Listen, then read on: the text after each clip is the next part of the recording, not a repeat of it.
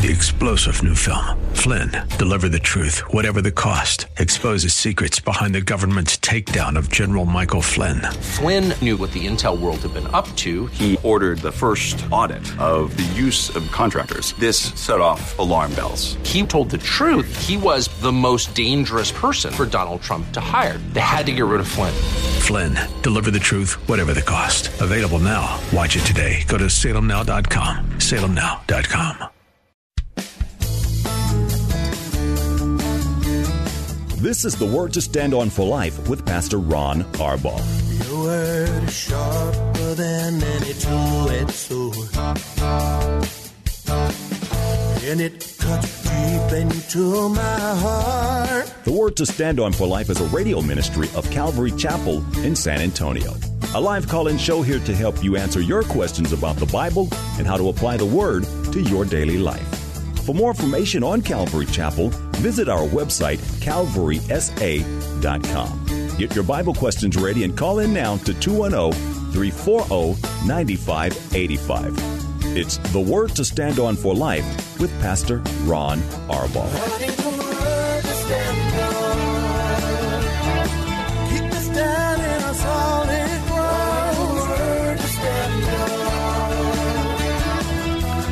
Welcome to the show, the Monday program. Believe it or not, we start a brand new month today. I'm Pastor Ron Arbaugh from Calvary Chapel in San Antonio, Texas, and this is the Word to Stand on for Life, a radio program dedicated to taking your phone calls and answering your questions, Bible questions, questions about stuff going on in your life, really whatever's on your heart. All you need to do is pick up the phone and dial 210 340 9585. If you're outside the local San Antonio area, you can call toll free at 877 630 KSLR. That's 630 5757. You can email questions to us by emailing questions at calvarysa.com or you can use our free Calvary Chapel of San Antonio mobile app. And as always, I remind you, if you're driving in your car, the safest way to call is to use the free KSLR mobile app. Just hit the call now banner at the top of the screen. You will be connected directly to our studio producer. Hope you had a great day in church yesterday, Communion Sunday for us, and that's always a treat for me personally. You know, I remember the very first time as a believer, I walked in and saw the communion elements that were set up, and I knew it was Communion Sunday. And it was such a thrill for me. And you know, it's 31 years later now, and I'm still thrilled. I just love coming, and I, I do communion three times uh, now on our three services on Sunday. But what an honor and a privilege it is to be able to come to the table of communion and uh, and just know that Jesus is there with us, fellowshipping with us, and pleased by us.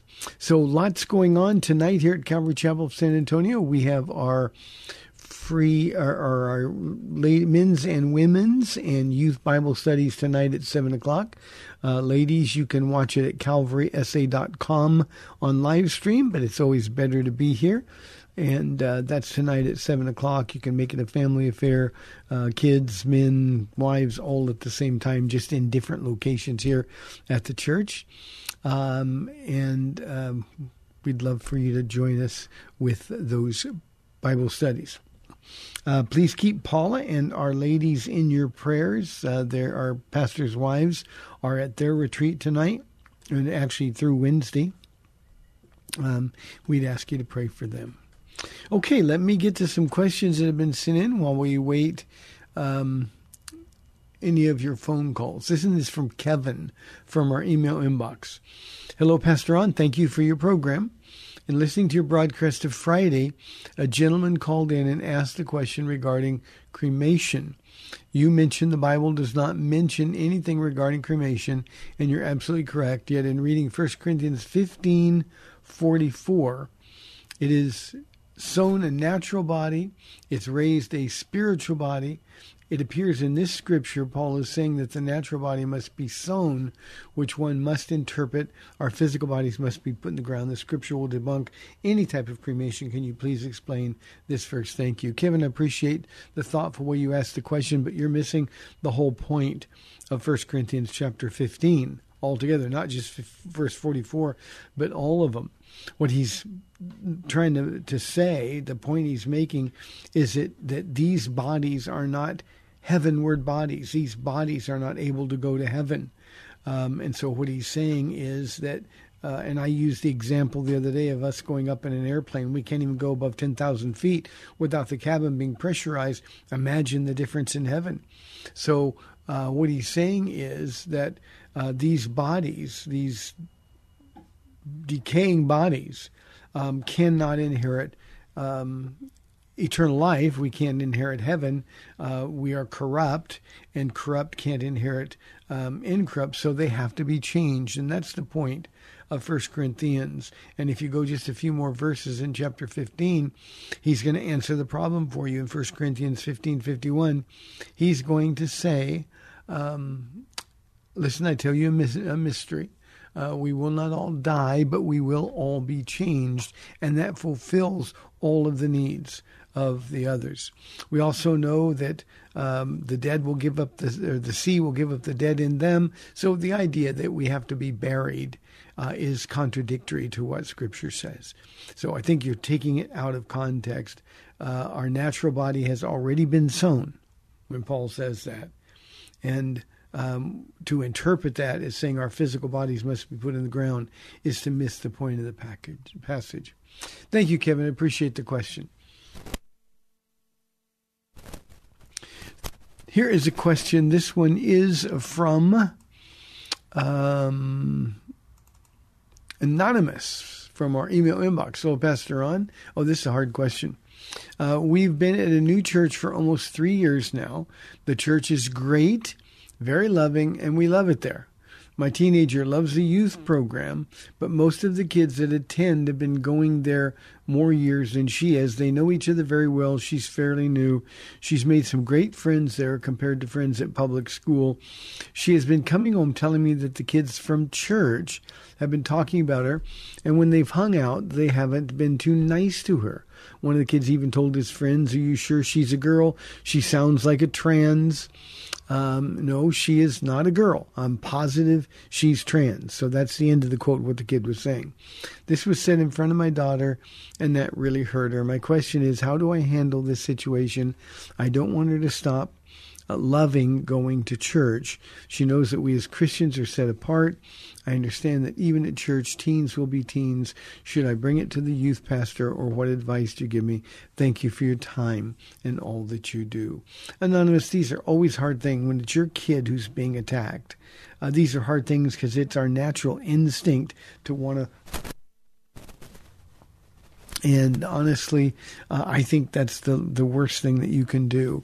Uh, talk to your daughter. Tell her don't blame Jesus, don't blame the church, and don't blame the other kids in the church for the hateful actions of somebody in the church. And I would teach her. Um, and as a teen, she's old enough to do this. I think this is time when she can learn about Jesus coming to her defense. Uh, teach her how to address the person who actually said it. She could have responded by saying, I heard what you said, and I don't understand why you said something so hateful about me. And then she could have said, You know what? I'm going to pray for you because I really love Jesus and I want you to really love him too. And just leave it at that. And if he continues, then she can simply reach out and and uh, whether it's he's doing it publicly or not, um, she can simply reach out to him. And, and she's got to be a little more thick skinned. Don't blame the church, don't blame the other kids, don't blame Jesus for the behavior. Now, if the behavior gets bullyish, well, then that's another story. If it if there's physical danger or she's been physically accosted, then that's something completely different. And then yes, it would be your responsibility to go to the youth pastor or even the the uh, lead pastor of the church, so that he could know what your teen is experiencing. Let me get really personal with this. You know, we. Uh, we have a free school here at Calvary Chapel, and obviously we have a youth group, and we have kids that go to our youth group that certainly aren't part of our free school. We can't have everybody in the school. We don't have that kind of space. And so we're always on guard against the kind of bullying or um, people saying uh, unkind things, and we deal with it really, really quickly. So if it gets abusive, then I think it's time to get the pastors involved. And as the senior pastor here at Calvary Chapel, uh, I would want to know, and everybody knows I'd want to know because we're going to deal with it. And I would sit down, if it came to me, your situation came to me, then I would call that young man in with his parents and I would ask him to explain why he's saying these things if in fact he really said them. Um, but but I'm I'm always in favor of face to face, and I don't mean this in a harsh sense, confrontation. When somebody's sinning, then we have to call them out on it. And your daughter, she loves the Lord. You said that she knows that you guys are to be separated um, uh, to the Lord. Uh, this is just part of what it means to be a Christian. And she needs to pray for this person and, um, you know, hope he gets born again. So I hope that helps. I know that's not very satisfying. Uh, we'd like to fight, but this is a place to teach her what she should do, how she should respond as a believer, um, rather than depend on you. Let the Lord defend her, and I know that He will. And I think also confronting confronting people in situations like this, especially youth, um, uh, I think would give them a chance to really deal with uh, their own sin and perhaps um, publicly repent. So I think that would put her in good standing with the other kids who know that what he was saying was unkind and even hateful. Thanks for listening to the program. I appreciate very much. God bless you that you love your church. That's that's a great, great thing. 340-9585 for your live calls and questions. Here's a question from William. This is interesting. He said, I heard that AI, artificial intelligence, can write a sermon that gives Bible verses support of gay and trans ideology. What are your thoughts? William, I am the worst person in the world to ask about technology. Um, I know that that there are sermons that can be given on on AI. Um, you tell them, well, I want to say this. Here's an idea, and they'll write the sermon for you. And and honestly, any kind of uh, pastor who would depend on AI to write a sermon, um, that makes no sense to me. I mean, you know, it seems like people are trying to take the human touch out of church, and and and human touch is the reason that we have church. Now, that AI can write a sermon that gives Bible verses supporting that which is clearly sinful um, is just demonic. I mean, that's all it is. And and uh, you know, the devil tried to twist Scripture uh, when when he was tempting Jesus in the wilderness after Jesus's uh, baptism. Um, and and you know, again, Jesus just responded with what was written. It is written, and he responded with the word correctly, of course, interpreted. And um, so you just deal with it. I mean, um, there, there's no real Bible verses that support the sin of homosexual lifestyle or trans ideology. Uh, so we, we just need to know our Bibles enough to know that any attempt to support it, whether it's artificial intelligence or liberal theology or some human who's not really saved, uh, we know that's demonic and we see it all around. Now, I, I want to get away from the AI part of this for a moment, William, because what I want to do is uh, kind of help prepare my audience um, to deal with things like this because this is the way of our lives from this point forward. We're not going backwards. This demonic ideology is not going to take a step back and say, well, you know, maybe you guys are right. Now, certainly individuals can be saved, but we need to be prepared to deal with this. And we didn't know what we're talking about. And as a pastor, especially one that teaches the Bible the way I teach it, it's very frustrating for people to say, well, you know, when they said this, I didn't know what to say.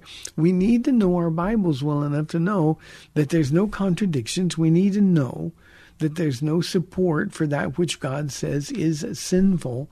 And we need not to be ashamed of that. When somebody says, well, I think the Bible says it's okay. We had a question on this program last week. Somebody was uh, trying to take me to task for saying that uh, LGBTQ plus um, um, ideology was sinful. They said, You're hateful. Why, why can't you accept us if Jesus accepts us? And my response was, Well, the problem is Jesus does not accept that behavior. It's that simple. Jesus loves you. But loving you is not allowing you to do what is inherently sinful. Loving you is telling you the truth. And there's no response that somebody can have to an answer like that. And we need to have the confidence in what our Bible really says so the people, either real or AI, can't twist it and cause us to be confused. So, William, thank you for the question. And uh, I am just starting to get information, not that I'm going to use it, but, but uh, to be able to answer questions um, some of my younger pastors are letting me know what kind of um, stuff AI is doing, and I think we just need to realize hold on to that which is true and that which is real. Thank you for the question. We've got a caller waiting. Uh, Ruben from Seguin on line one. Ruben, good to hear from you. How you doing?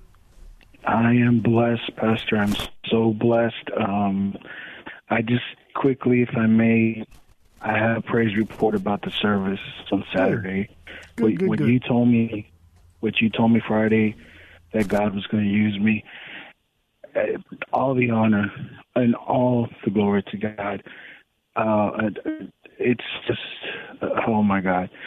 My intentions were bad when I was going to go there because my brothers and sisters they don't like me and they kind they alienated me and my dad and I I just I wanted to to just tell everybody there that hey you know they never came to see him or any that that was my intention. I'm not mm-hmm. gonna lie to you that was my intention. But when I got up there God told me shut up. Don't say anything. Just sing and don't say anything. I will vindicate you. And I said, okay. So I, I, I went up and I sang the song. The people were blessed.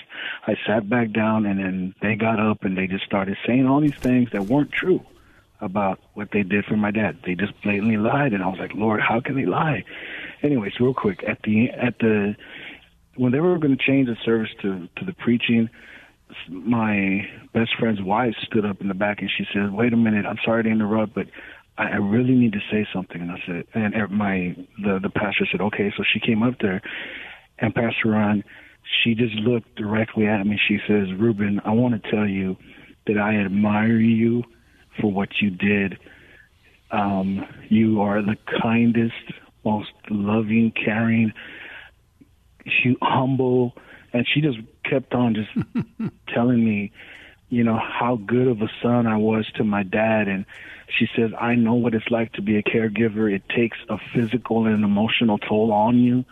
And Ruben, I admire you because even in your physical condition that you have, you still took care of him.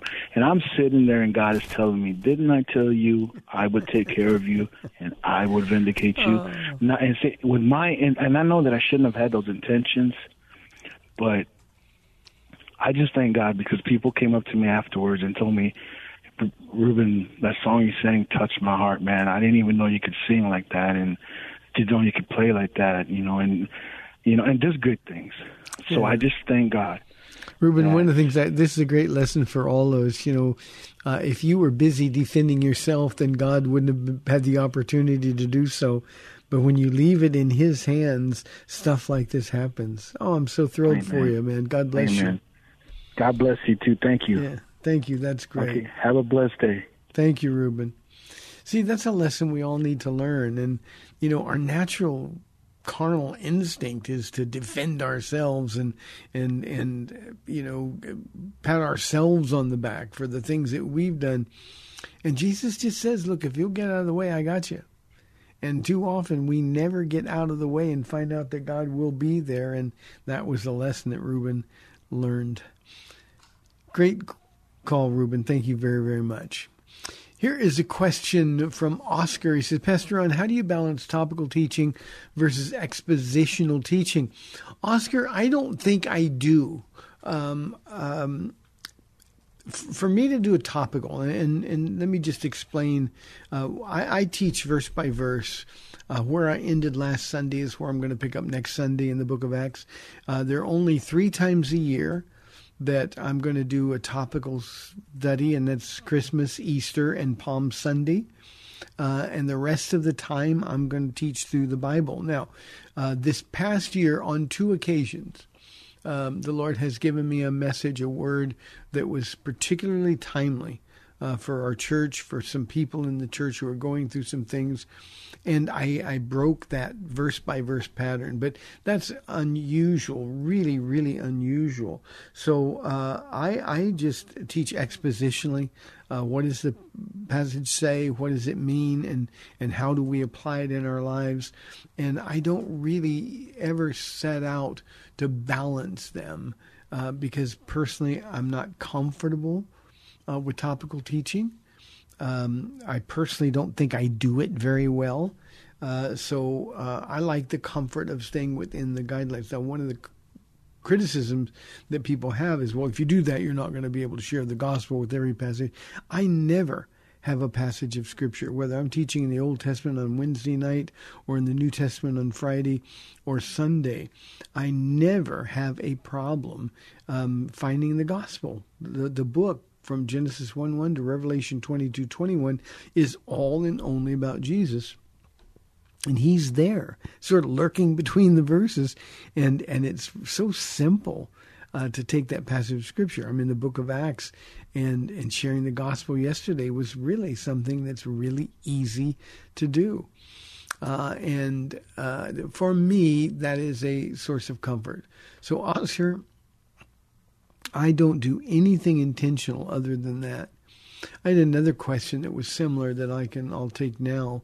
It's just how do I come up with what I'm going to say in the passage of scripture that I'm teaching? And all I do is I, I, I look at the, the, the passage of scripture. Now I know what it says and I know what it means. I've been doing this a long time, um, but but as I'm reading the passage, or as Paula is reading the passage to me, over and over, um, the Holy Spirit is speaking in my heart and giving me a little bit of direction. And honestly, um, for both of you, Oscar and the anonymous uh, question, um, I actually don't really decide. When I get up on Saturday morning, I've got my study completely done. And that's when the first time I'll look at it and say, okay, Lord, start planting ideas what do you want to do with this study? What direction do you want to go? What theme do you want to to present? And um, uh, by the time I get here on Sunday morning, um, the Lord has sort of worked that out and given me an idea. And then I take the passage of Scripture in that direction. But teaching it is also really, really important. So it's not something that I'm doing uh, because I want to communicate something. My job is always to find out uh, Oscar, what God wants to do in that passage of Scripture. He knows who's going to be here on Sunday, He knows what everybody's going through, and the Holy Spirit will then take that passage of Scripture. And he will utilize it in people's lives. Honestly, Oscar, um, when um, I do three services, and all three services are different and I just, I mean, the same basic, it's the same passage of scripture and the same basic direction, but the the the points of emphasis are different because they're different people in the Bible study, and I just believe that that's the Holy Spirit meeting people where they are with His living and active Word. Here's our last question this half of the program. So we'd love your calls um, coming up. This is from Barry. He says, Is gay conversion therapy effective? Barry, not only is it ineffective, it's embarrassing. Um, uh, I don't know why we humans we we always want quick and easy solutions. So here's what we're going to do: we're going to this gay conversion therapy. Um, th- that's insulting. It really is insulting. It makes us look like we don't have a brain in our heads. So no gay conversion therapy is not effective. Now, what is effective is hanging out with Jesus. And so when somebody who has same-sex attraction um, is hanging out with Jesus, they're going to separate themselves from that temptation uh, because they would rather hang out with Jesus. It's that simple. And the reality is, God may not uh, convert somebody in the sense of taking away the homosexual desires and replacing them with heterosexual desires. That may be a person who will live a celibate life because uh, the, the, the, the sex that they're attracted to is, is simply sinful. And they're making a choice. And believe me, that, that the Apostle Paul says, I wish you would that you all are as I am. And what he meant was single and celibate. And what he's saying is, look, that means I can convert all of my energy to to to the the calling that I have in my life. And um, you know, Barry, the, the the gay conversion therapy groups, um, most of them have fallen into shame. Um, the leaders fallen back into their homosexual lifestyles. It's just not something we should do. We should present the gospel and let the Holy Spirit do the work. Hey, we've got 30 minutes left in our Monday program, 340-9585 or toll free 877-630-KSLR. We'll be back in two minutes.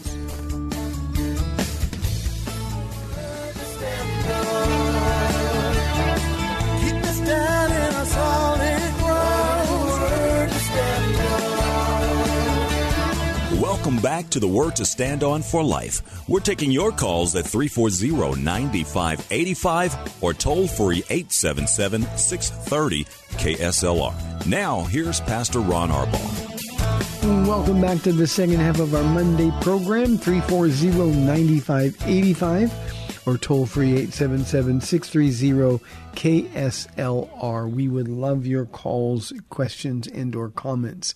Here's a question from Jason. Uh, Pastor, how should I prepare for teaching a Bible study?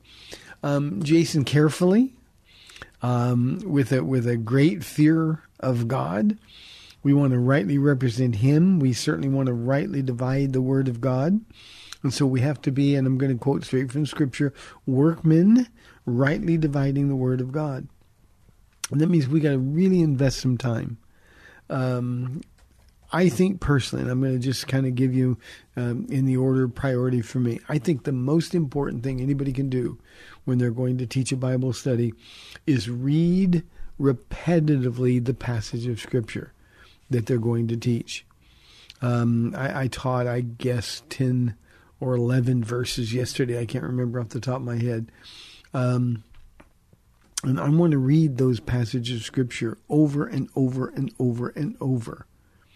And then you can get into it. let the Holy Spirit interact, let the Holy Spirit lead and guide, and then you can pursue uh, Bible commentaries, um, um, um, the the the observation, uh, inter- interpret, observation, interpretation, application method of inductive Bible study. There's all kinds of other ways, but for me, the most important thing is to read repetitively. Uh, I know we don't necessarily like to do that. Um, it seems like we're wasting time. But when you just sit down with your Bible open and it's just you and the Holy Spirit, I promise you, He will begin to plant ideas in your head. Um, when I could read, Jason, I don't know what you know about me, but I'm visually impaired.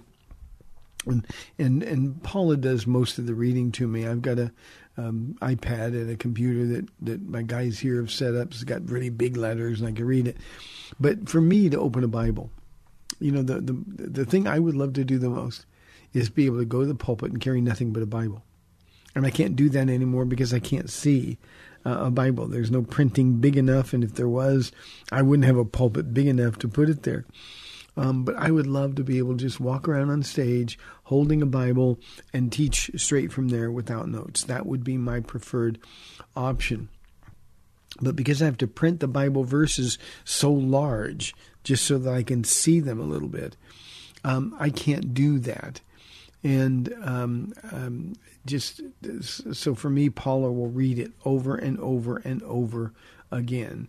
And um, so, so I, I, think giving the Holy Spirit the first opportunity to change you. The second thing you want to do when you're reading it is you want to be sure that your heart is right with God. You want to you want to check your motives. You want to check uh, what you're hoping to get. You know, do are you, are you teaching Bible? Say you just want it to be good. and You want people to say good things, or do you want to really do what God wants you to do? You know, uh, toward the end of Jesus' ministry, uh, some Gentiles, some Greeks came to his disciples, and said, "Sir, we would see Jesus." And I've always remembered that because when I'm teaching the Bible, I want people to see Jesus. And what I want them to do is to understand um, um, His heart for them, and I, I, want I want them to interact with the living and active Word of God. And so I have got to get out of His way. I can't have an agenda. You know, there's some some Bible studies that I could make. I, I tease with my church all the time. You know, I could take this one verse and and do three hours on it. Um, but but you know, there are times when there's something that I think is really significant, and the Lord will have me skip right over it because He has an agenda for the Bible study, and my job is just to get out of His way. So repetitious reading, I think, is first. Checking your motives is second, and then you want to be sure you're right. So you want to find some reliable uh, commentators and and get some ideas from them and just make sure that you haven't come up with something that nobody else has ever seen before because typically if that's the case Jason you're going to be wrong now let me say this teaching is a gift that God has given those he's called to teach and you need to be so grateful for that gift a lot of people don't have the gift. And they'll look at a Bible passage and it'll confuse them. Well, you're God's answer to those people. So prepare in part by rejoicing. You know, God has given me the gift of faith and He's given me the gift of teaching, and I don't know why. I'm delighted that He has, but I am aware that I know stuff only because God has sort of invited me in. And I have uh, the gift of faith. I trust Him because God has made it impossible for me not to trust Him. And as a Bible teacher, you've got to be someone, Jason, who is living what you're teaching others. And everybody has to see it. My final thought on this, Jason, is uh, is simple. When I get done, and I've been doing this now for more than 28 years, um, I used to say to the Lord, Lord, if they don't understand a word I say, what I want them to know is how much you love them. And I want them to be able to see how much I love your word, how much I love Jesus, because that way it will be contagious. So please, please, please um, prepare with a healthy fear of God. Read the passage of Scripture over and over and over. And don't try to get cute. I get a little bit frustrated, Jason, with people who are trying to, um, you know, have a perfect three point sermon and all the words have to start with the same letter. Um, you know, I, I, I don't personally, I don't like formula preaching. Just tell them what it says, tell them what it means, and then let them go home knowing that they can use what it means and what it says practically in their lives that day. Thank you for the question. I appreciate it very, very much. Let's go to Scott from Von Ormy on line one. Scott, thanks for calling. Good to hear from you. Good afternoon, Pastor Ron. I Hi, buddy. I wanted to make I wanted to make a comment uh, on the, the, the call you, or the, the answer you just gave because that's basically what I've been doing for a while. So I'm glad I'm doing it right. um, but I wanted to also point out, and maybe you can address this also. Um, there was a time here this year where I was taking a class, and then I was teaching on Sunday. And uh, anyway, there was so many things going on, and I got so burned out and so frustrated, and I was trying to figure out. I was like, man, I'm not getting enough sleep. But that's not what it was. What it was is I was neglecting my personal Bible study. Yeah. I was doing everything to prepare for everyone else. And anyway, I just thought maybe you want to mention that to him also, and maybe share how how you can balance all that for yourself. Oh, God bless you, Scott. brother. Yeah, yeah, Scott, you're smarter than I am. That's a wonderful, wonderful exhortation. Um, you, you know, the, the reality is if we're not being fed, if we're not hearing from the Holy Spirit, then we're not in any position to communicate God's word uh, to other people. And one of the problems I've seen a lot of people get into is, uh, you know, it's easy to do Bible studies. We can be Bible study machines. Um, we can produce them uh, with with the, the, the computer programs and stuff. It's easy to come up with a Bible study that seems to work. But if your heart is empty, if if if you haven't been being fed and encouraged, edified by the Word of God personally, um, then then you're going to be missing out, and, and eventually your Bible studies are going to ring hollow. So, Jason Scott's answer is better than mine. Um, um, you, you've got to be fed personally, and you know, I tell husbands they've got to have a Bible study with their wives. And, and more than a Bible study, it's just reading really and, and, and talking, letting the Holy Spirit lead uh, as God knits your hearts together. And if you've got kids, you need to have family devotions. Um, you you have to study for your own walk with the Lord. And it seems like, well, I, I won't do anything but study. Uh, God will give you time, but but never neglect your own time in the Word. Um, if if I could have my old life back for any length of time at all, now, but I don't mean my old before Christ life, but my my those days when I could see well. Uh, I cannot communicate adequately how much I miss just being able to huddle up um, in a room by myself with my Bible, the, the, the, the leather paper Bible, not the electronic Bible, just with my Bible open. I never, I never went anywhere without my Bible.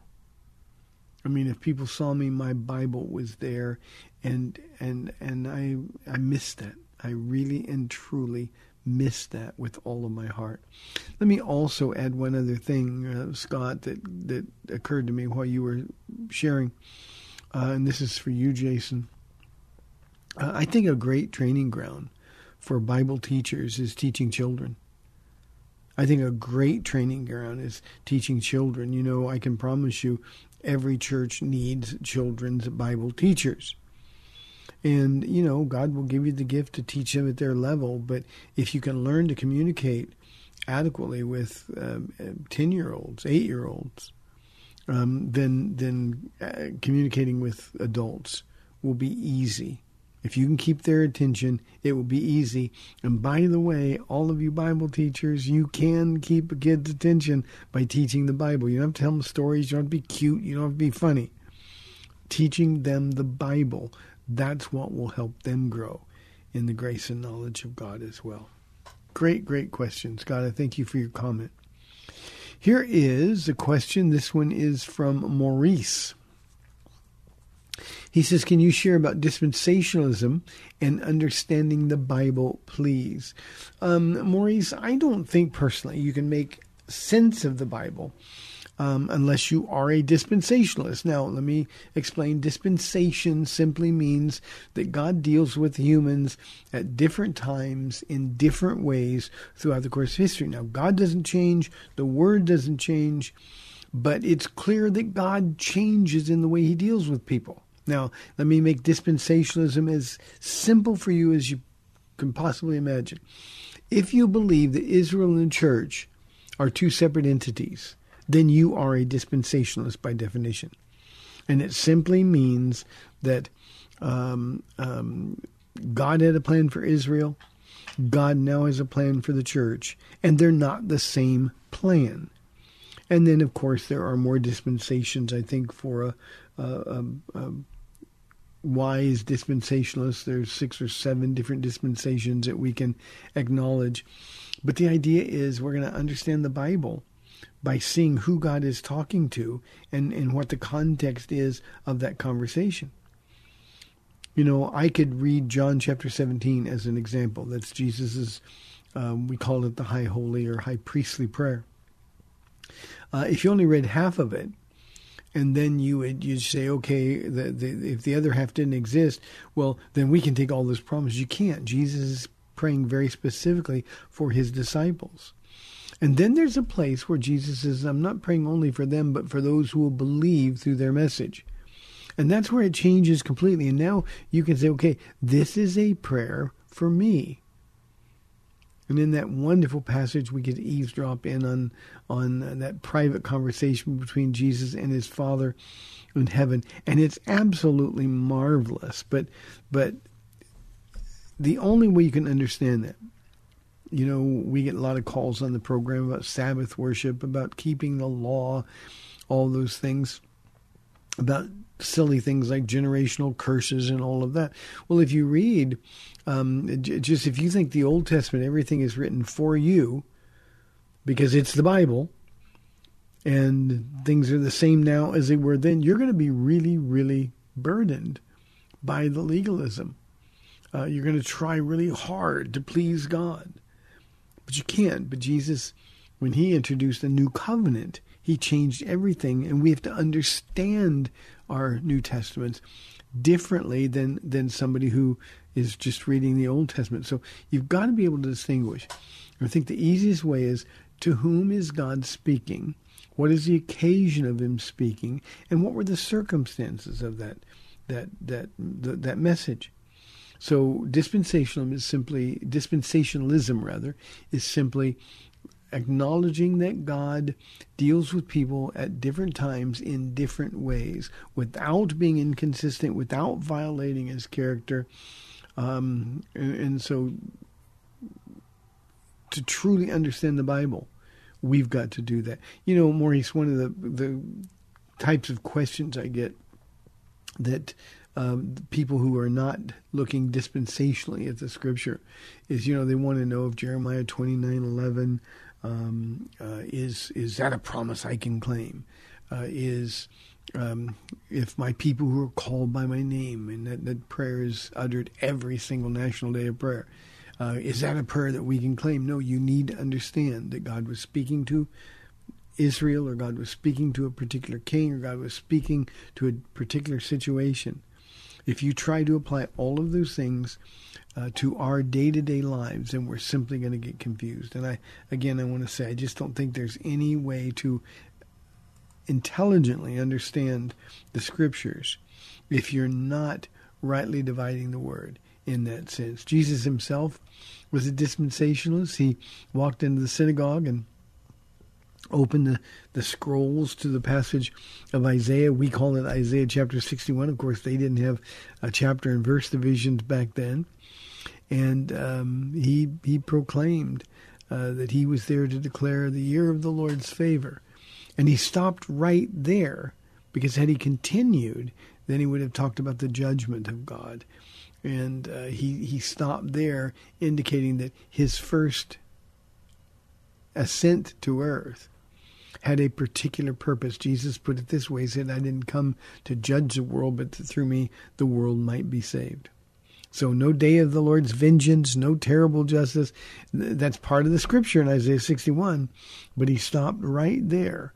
And then that day of vengeance and the day of the Lord's justice, of course, is going to come at the end of time, after the Great Tribulation, or during the Great Tribulation, actually. So thank you, Maurice. I appreciate the question. Pauline says, Why would Jesus make wine from water when he knew the pain that alcohol would cause? Pauline, you're missing the whole point of the miracle. Um, uh, first of all, water was not really good in the ancient world. And so people drink wine. Paul tells Timothy, because he's got stomach issues, tells Timothy, drink a little bit of wine. Soothe your stomach. There's nothing inherently bad about wine. Uh, it's what people do with alcohol that causes the pain. And so Jesus simply um, because he was being kind. It would have brought great shame and embarrassment at the wedding in Cana.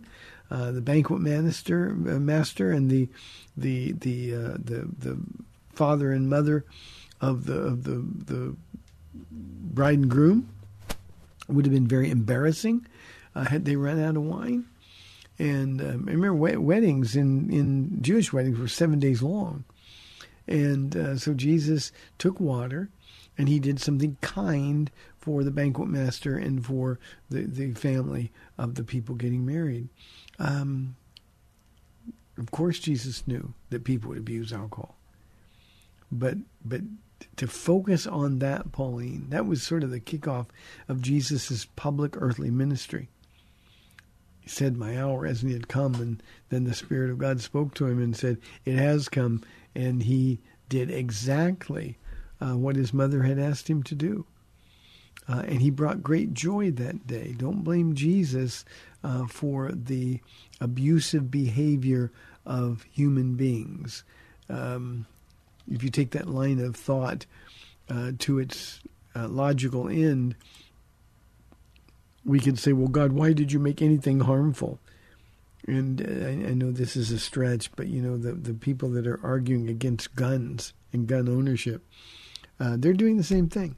Guns are bad because guns kill people. Well, it's about time that we put the blame on the people who are pulling the trigger. And the same thing is true with alcohol. 340-9585 for your live calls and questions. We've got somebody waiting on the line. Rick on line one from San Antonio. Rick, thanks for calling. You're on the air.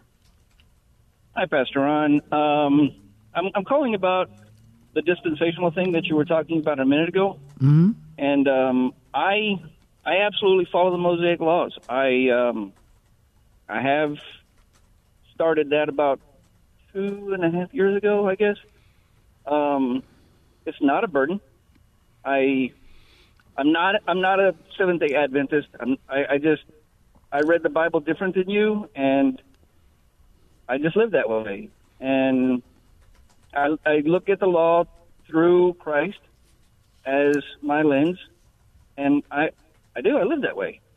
Um, I I don't understand the dispensational theology um, about the church replacing Israel. No, no, no. I didn't say that. I, didn't, I want to be careful here, Rick. I didn't say the church replaced Israel. That is not the case. God has a plan for Israel, and He will fulfill every promise. So, uh, replacement theology is evil and demonic, and I would agree with you a hundred percent. But the church fulfilled God's plan two becoming one. And, and of course, we've got that mystery revealed to us in the New Testament. Let me ask you a question. We're about four minutes left in the program, Rick. How do you deal with Jesus saying, This is the cup of the new covenant written in my blood? So the two sticks, as far as I understand it, are the northern and southern kingdoms. You have Judah, the Jews who are the remnant, and uh, Ephraim, who was divorced by God um, all through the prophets, uh, especially Jeremiah chapter 3 kind of talks a little bit about the divorce, you know, and the law of Deuteronomy 24 says that the groom has to die to allow the bride to choose whom she will be with. And I think the new covenant is we are not under the uh, blood generational uh, peoples anymore. We are free to choose if we would serve God, or we will serve the fallen. Uh, the okay, F- forgive me. That's a, that that that's getting a little bit weird. Let me ask you the question again. How do you deal with Jesus saying to his disciples at the Passover meal before his his crucifixion? He says, yes, "This is the cup of the new covenant written in my blood." And and mm-hmm. Paul saying that in effect there he canceled the old covenant that was oppo- that that opposed us. How do you deal with that? you you you seem to so, have thrown so New Testament new doctrine covenant, out the door. So the the new covenant is in Christ. Um, the Christ is God incarnate, who came down and died, so that we could be redeemed.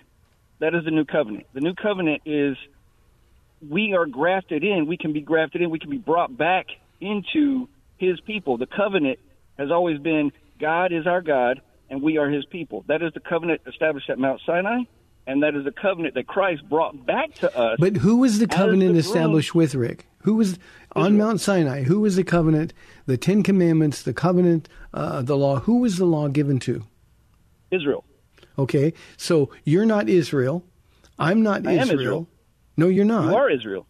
Through No. Christ, you are grafted No. into the tree of Israel. Well, You are Ephraim. You are the northern kingdom. okay. Thank you, Rick. You're, are the southern kingdom. Yeah, that, that, that's you're getting a little too weird here.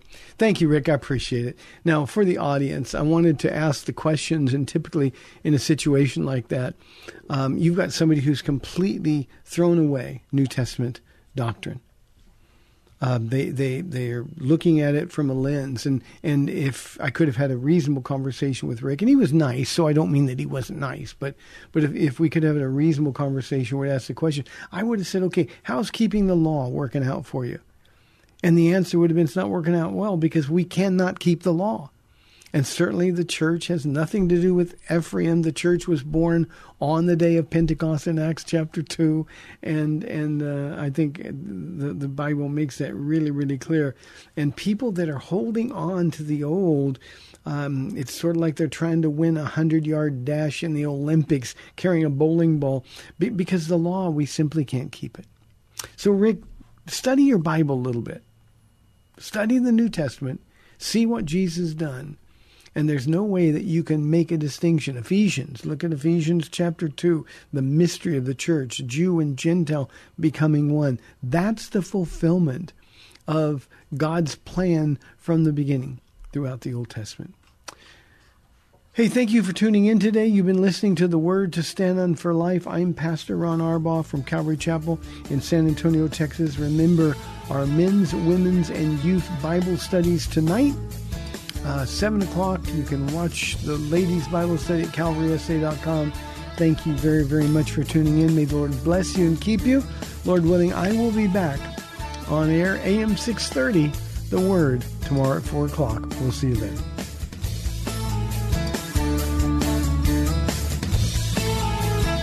Thanks for spending this time with Calvary Chapel's The Word to Stand On for Life with Pastor Ron Arbaugh. The Word to Stand On for Life is on every weekday afternoon at 4, and Pastor Ron invites you to find out more about Calvary Chapel at calvarysa.com. The Word to Stand On for Life was sponsored by Calvary Chapel of San Antonio.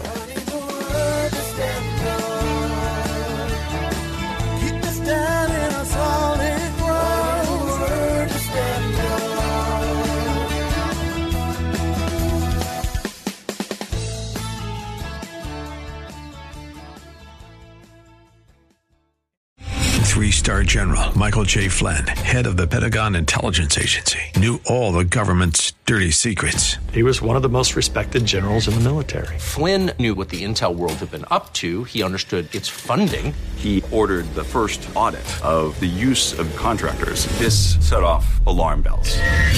The explosive new documentary, Flynn, Deliver the Truth, Whatever the Cost, uncovers the facts behind this scandal. Flynn told the truth. He was the most dangerous person for Donald Trump Um, to hire. I find out the worst enemy that I'm going to face in my life is right here in America. They took my assessment and they wanted me to change it. And I was like, I'm not changing it. They had to get rid of Flynn. With in depth interviews, archival footage, and never before seen personal records of the man behind the headlines. I just felt like I was drowning. Flynn, Deliver the Truth, Whatever the Cost. Available now. Watch it today. Go to salemnow.com. Salemnow.com.